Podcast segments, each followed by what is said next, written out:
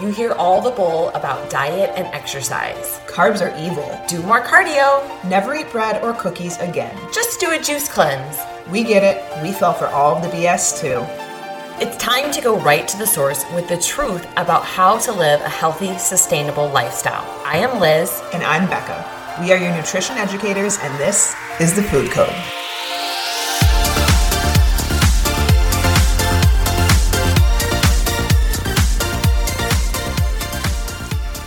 Welcome back to the Food Code. Happy Hump Day, day before Christmas Eve.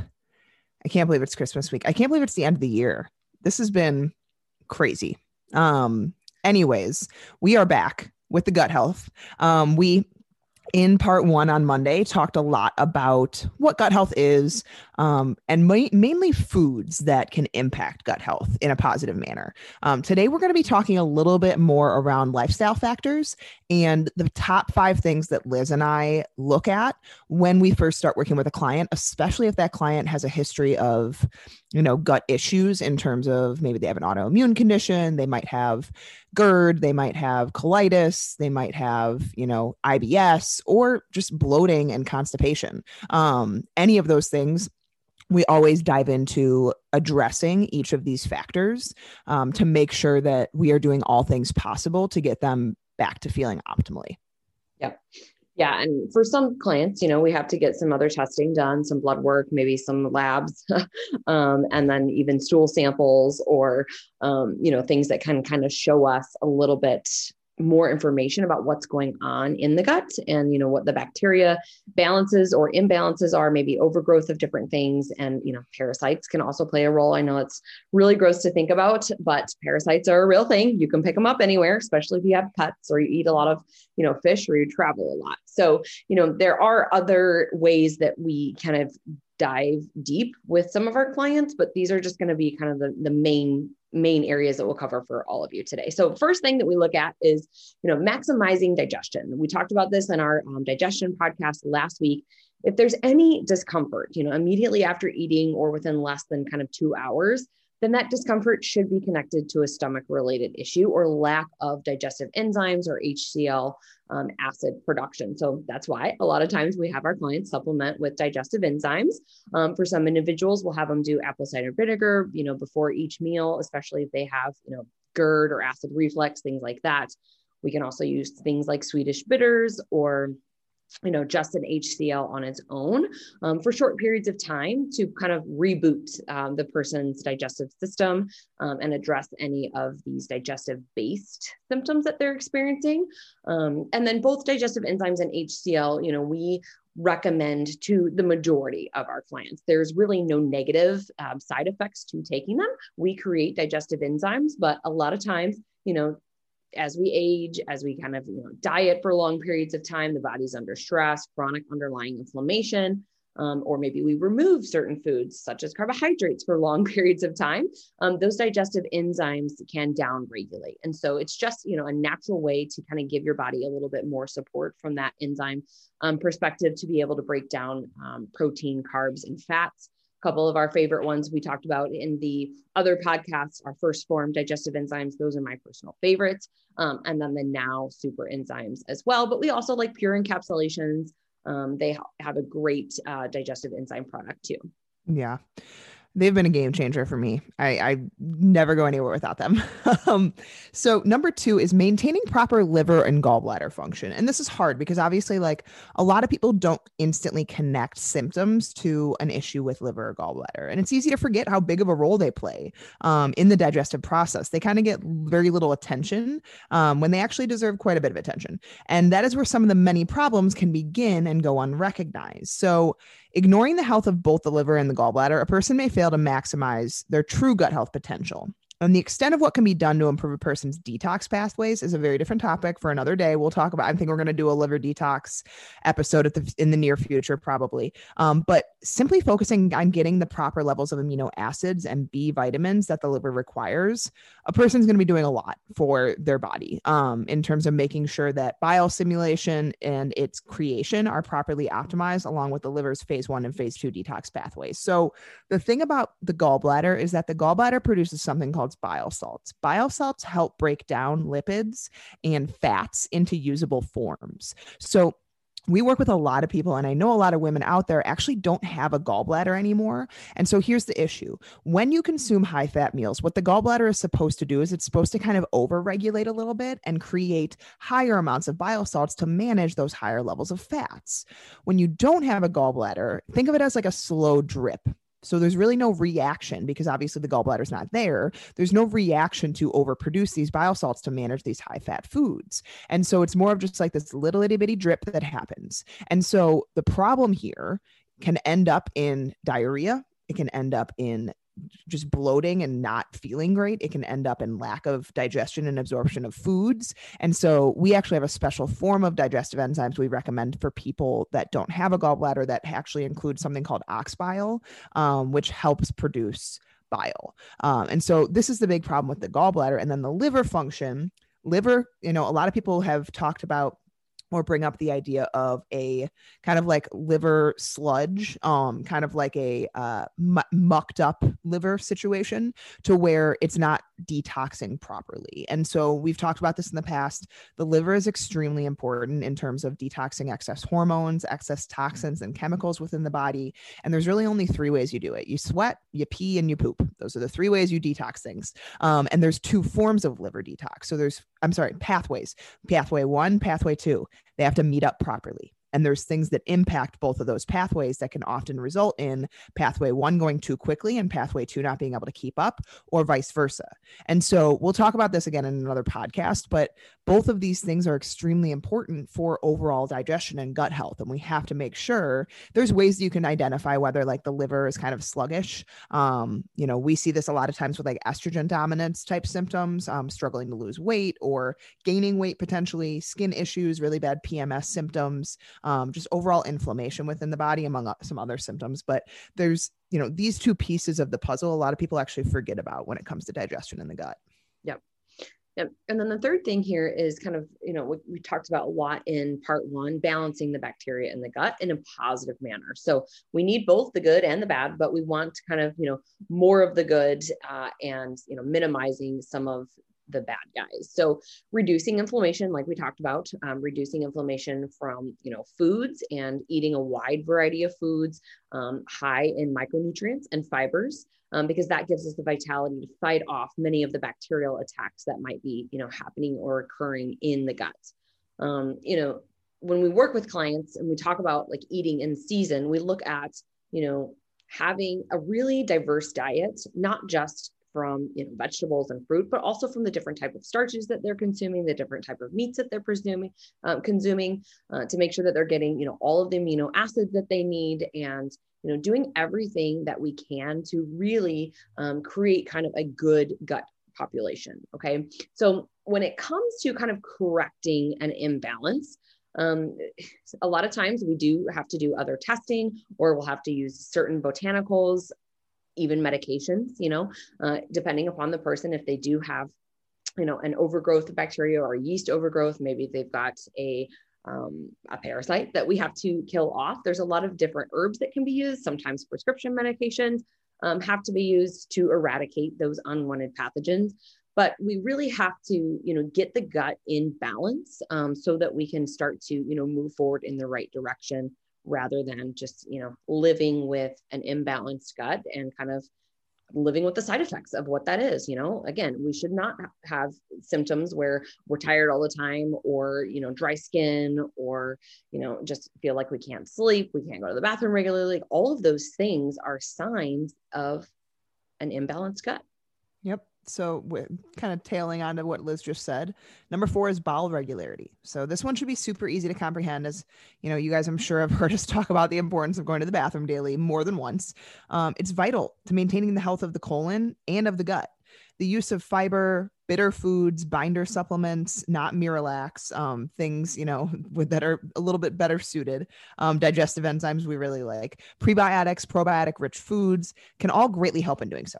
However, laxative supplements should only be used as like a last resort option. And we do never, we never recommend these to our clients unless there has been some, you know, kind of abnormal situation going on. Um, we use more what we call kind of soft laxatives, things like natural calm, magnesium supplement. Um, you can use things like aloe verax um, is another option. Things that are just a little bit softer um, than like a straight up laxative. Um, and they should again obviously only be used as a last resort option. And if they are being used, then they should only be used for a very short period of time. You know, ranging from a few days to maybe a week at the most. Um, the, the, the examples I think of with this is like post postpartum sometimes. Um, I know a lot of people, if they have like a traumatic birth or something like that, then it's scary to go to the bathroom for the first time. Um, and so utilizing it in that situation, or just if you've been really constipated for more than a couple of days and it's not normal for you, um, sometimes it can help. You know, if you're on vac, if you're coming back from vacation or traveling, sometimes that can kind of irritate the gut and just throw you off with the types of foods you've been consuming. So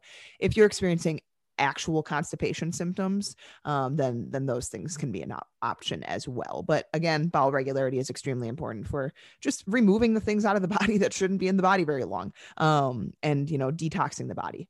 Yep. Yeah. And that kind of goes hand in hand with this last one, which is the, you know, the body's intestinal motility. So a large percent of all digestive problems, whether it's, you know, dysbiosis, other infections, constipation, or even things like SIBO, they, they're all related to improper motility of the digestive tract. Okay. And inefficient motility pretty much means that the muscles of the digestive tract are not efficiently um, pushing food downward and out of the body as a stool. So, you know, sometimes when we see clients who have like too much of that stimulation, they're going to the bathroom a few times a day. Maybe they are experiencing, you know, periods of what I call dumping. So, you know, constantly uh, going to the bathroom and it's kind of like very loose stools. Um, when we look at motility, from the brain through the vagus nerve, you should be getting anywhere between like 11 and 13 um, kind of signals to push food down and out. But if we are consuming food constantly, or we have you know other issues going on, such as you know digestive stress uh, in the gut or you know infections, then sometimes that is you know dysregulated and it's not doing what it needs to do to push food down and out. So if someone's kind of suffering from either bloating, gas, constipation, then what we usually do is implement some modified fasting, right? Um, or motility enhancing foods, um, or sometimes supplements, which are called um, prokinetics that can help improve um, a person's gut motility. And the modified fasting seems to work for most clients. Usually we just have them, you know, kind of take a break for three to four hours between meals rather than just constantly eating, you know, breakfast snack, lunch dinner snack um, because that doesn't allow the body um, to send that signal. Other things that you can do to kind of stimulate the vagus nerve uh, as well is things like gargling. You can sing, you can hum, you can you know do some jumping jacks. Even um, all of those things will kind of stimulate uh, that vagus nerve to be able to send the signal from your brain to the gut to push food down and out. Yeah. And you're not going to like be feeling these signals, guys. It's not like start counting 11 to 13 times a day and make sure you feel these signals. Right. This is just something that the body ideally should be doing throughout the day. You won't be able to tell it's happening. but so before anyone starts kind of any type of gut healing plan, there's obviously some common sense dietary factors that reach outside the realm of just food quality alone. And they do need to be addressed before a person can even truly like heal from a gut dysfunction. Um, the first of these important lifestyle factors revolves around a person's daily carbohydrate intake. Um, next, amount of movement, social interaction the person's getting each and every day. And lastly, making sure that they keep their blood sugar levels in check. So we're going to go through a few more here, um, you know, some lifestyle factors, but if not properly addressed, guys, all three of these will contribute to higher levels of inflammation and or gut digestion problems um, and they dramatically hinder our ability from recovering to a healthy gut.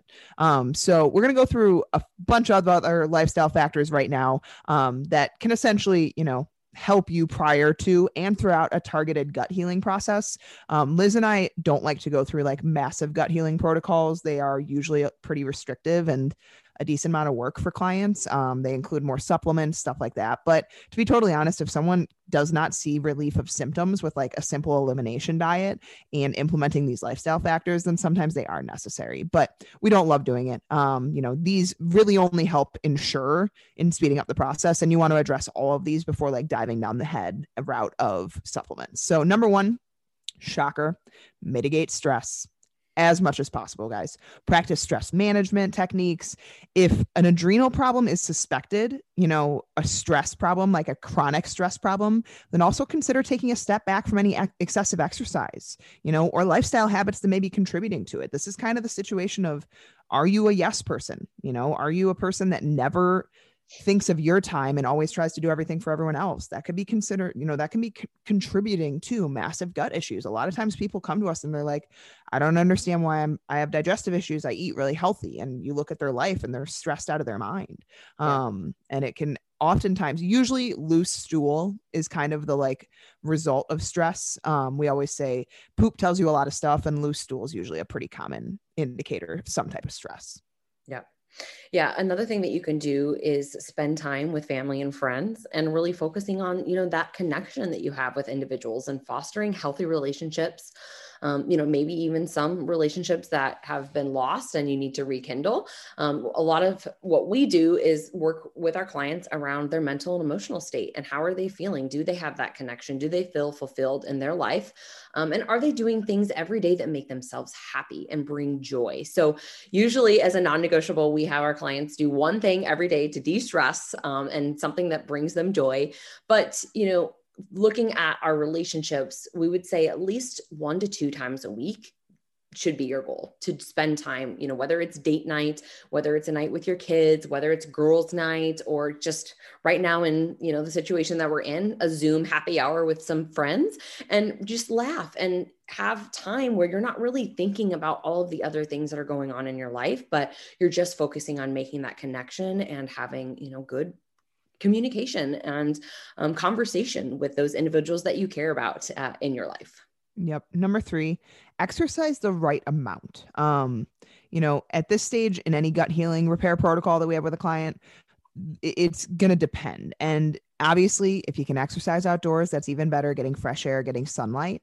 Um, but unfortunately, exercise is a stress on the body. Um, if you're doing like super high intensity you know, HIIT training, Orange Theory, CrossFit, stuff like that, that can actually be causing some of the problems. That can actually become a bigger issue for people. Um, you know, same with running. Running long endurance training can actually start to break down the intestinal barrier of the gut. Um, and so you have to understand that exercise is great but it's also a stress. And if the body is super stressed out already, you might need to take a step back and do a little bit less intensity of stuff. Um, you know, walking, some bodybuilding type strength training, stuff that's just not as taxing on the central nervous system. So, number four, cut out all possible environmental toxins that may be present because you know i think everyone can give their lives a little queen sweep queen clean sweep um, and find a few unhealthy things you know that can be moved from their da- removed from their daily grind um, this includes toxic people, guys. Liz and I have talked about this before. You are who you surround yourself with. If everyone around you is always complaining, everyone around you has anxiety, is always fearful of what's going to happen next, guess what you're going to end up like? Probably like them because that's what you're consuming. So I know it's hard to sometimes break off friendships, especially if they're like your family. Um, and we're not saying stop hanging out with people, you know, and just say screw you guys. Um, you need to just understand like maybe it you, you don't talk to them as much. Maybe you know you say i'm going to stay home tonight versus going out and listening to that complaining all the time. But in terms of the toxins um, liz and i have talked about this before. We both use um, you know, shampoos, face wash, skincare that is toxin and chemical free. Um, I use Alba Botanica, Alba Botanica products. Um, I get them on Amazon, but you can find them most grocery stores. Um, and then, you know, I use things like Myers uh, brand cleaners um, that are environmental free or environmental friendly. Um, you know, just because like I'm cleaning off the kitchen counters and that's where I'm cutting food or placing food. Obviously, I want to be making sure that as much of what I have in my life is, you know, removed from you know, removed toxins and chemicals uh, prior to using it. Yep. Another thing that you can do is swap out like aluminum foil and parchment paper in your kitchen and use chlorine free parchment paper. Um, that makes a big difference, especially if you're going to be cooking, you know, food. Uh, on the foil, like that's going to seep into your food, just the same way as if you were to heat something up in a plastic container. Um, we've talked about this before too. Like if you've ever done chili in a plastic container, you're probably never using that container again because it's stained forever from all of the, um, you know, spices and the tomato seasoning. So just as you're warming that, you got to think that BPA is getting out into the food um, the same way that the food is seeping into that plastic. So we always recommend using glass containers um, as well. And then, you know, like we talked about about earlier too with our Brita uh, water bottles, just minimizing um, or completely eliminating, in in my opinion, um, any use of tap water because there's a lot of things that are in our tap water that are kind of just adding to that toxic load. So the next one here is, you know, we touched on this already a little bit. Spend as much time possible outside in the sun um, and get in nature. Um, there's, you know, so many benefits that we've talked about on this podcast many a times that go way beyond what most people realize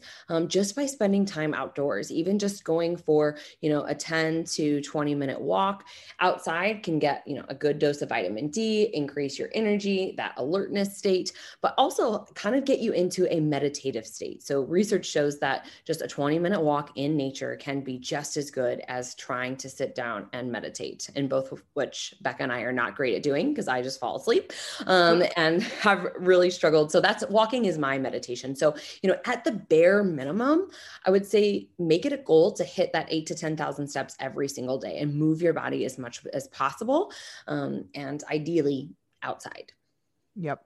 Number seven is aim to sweat a few times per week without getting the heart rate up. So we know that this is hard, especially in Chicago or the Midwest in the wintertime. Um, ideally, and I know right now this isn't something that's quite an option, but like a sauna is a great way to do this. Um, you know, it's a great way to detoxify the body and the mind. Um, if you live somewhere warm, just going and sitting outside or you know walking outside, uh, you don't want to be doing something super high intensity if possible. Um, you know, a steam bath is another option. Um, you know, a hot shower is another option, but like we said, the body needs to detoxify itself, and sweating's one of the only three ways that you can do that. Um, and if we're only sweating through an exercise, then it it just it's a stress added to the body obviously with that exercise. So that's why we we talk about trying to do it in other ways. Um, number eight get the right amount of sleep each night. Eight hours should be the goal. You know i would say seven hours is like bare minimum you know? Any less could be problematic. And if a person is constantly oversleeping it should also serve as a sign there may be a problem or another issue to kind of keep an eye on. Like we have we have a couple clients that sleep nine hours a night, nine plus hours a night, and don't feel rested. Um, and so that's showing us that obviously the body is not recovering overnight as it should be. Um, so there's a lot of work that needs to be done in this area for a lot of people. Sleep quality, falling asleep easier. Um, a lot of the foods we talked about, gut health in general, is going to make a big impact on this. But trying to be in bed, in bed for at least seven to eight hours. All right. So as we kind of wrap this up, we'll just give you, you know, a, a, quick recap of what we talked about in part one and part two. So number one is inflammation and, you know, removing possible trigger foods that are causing that underlying inflammation. So incorporating more uh, one ingredient whole foods, resistant starches, uh, good probiotic and prebiotic foods, um, as well as foods that are, you know, full of fiber, insoluble and soluble fiber. Okay. Um, because that is going to assist, you know, the proper digestion and absorption of, you know, nutrients in the body. Um, we want to create and maintain a healthy microbiome, right? Keeping balance of beneficial bacteria. So again, incorporating some of those fermented foods that we talked about and you know, minimizing processed foods and a lot of sugar, uh, improving your motility and, you know, kind of taking breaks and allowing the body to send that signal through your um, vagus nerve to push the food down and out and making sure that we're going to the bathroom every single day. Um, and then, you know, focus on some of those lifestyle factors, such as reducing the toxic load, moving your body every day, de stressing, spending time with family and friends, and doing things that bring you joy because at the end of the day, guys, gut health it's a really complex topic, but we wanted to bring this to you today because you know it's something that we do talk a lot about with a lot our private clients. Um, and we could go on and on about this and we'll probably have to do a third or fourth you know episode on this but this is a really great place you know for you to start. Uh, if you are experiencing you know severe symptoms let's say you are you know having to take acid blockers or you always have an upset stomach or you're gassy or you're farty or you know you're constipated for a few days and then you kind of go through those bouts of dumping um, or feel like you get you know kind of vertigo symptoms after eating certain foods or you know that kind of like nauseous um, feeling that you get. As always we would recommend you know working with somebody hire a coach work with a holistic doctor somebody that can help you determine what your individual needs are needs are when it comes to improving your gut health because there's many paths um, that can be taken and for some people you might need to go through a full on you know gut healing protocol wipe the slate clean for a few days doing some different fasting protocols including certain supplements or antimicrobials to kill off overgrowths if you're experiencing those things. So, you know, every person is different and your gut microbiome, it turns over, you know, every, you know, few days. And so it's important that we pay attention to this because it does impact our health and it impacts you know everything um, in our life from our ability to think clearly to sleep to digest you know and absorb the nutrients that we're consuming to process sugars to keep hormones in check to, to have great skin and healthy hair and you know again just kind of overall like how our health is it's all a byproduct of how our gut health is Absolutely. So hopefully this was helpful, guys. Hopefully you took some stuff away from this and some new things you're going to implement. Um, there's a lot you can do. There's a lot you can do to improve your gut health and start to optimize it. So hopefully this wasn't overwhelming. Start small. Start with the areas that you think are probably your biggest issues um, and can be the farthest reaching. So hopefully that was helpful. And we'll talk to you guys on Friday. Thank you all so much for being here. If you've enjoyed this podcast, the best thing that you could do for us as a gift to us would be to take a screenshot and share it on Instagram, tag us, share it on Facebook, whatever platform that you listen, or just tell a friend, invite a friend to listen to this podcast. Um, the more that you can kind of share with word of mouth, the more people that we can touch throughout the world and leave us a five star rating and review on iTunes as this helps us grow and reach others. So if you have any questions, feel free to shoot us a DM or an email, and we will talk to you soon. Have a great day.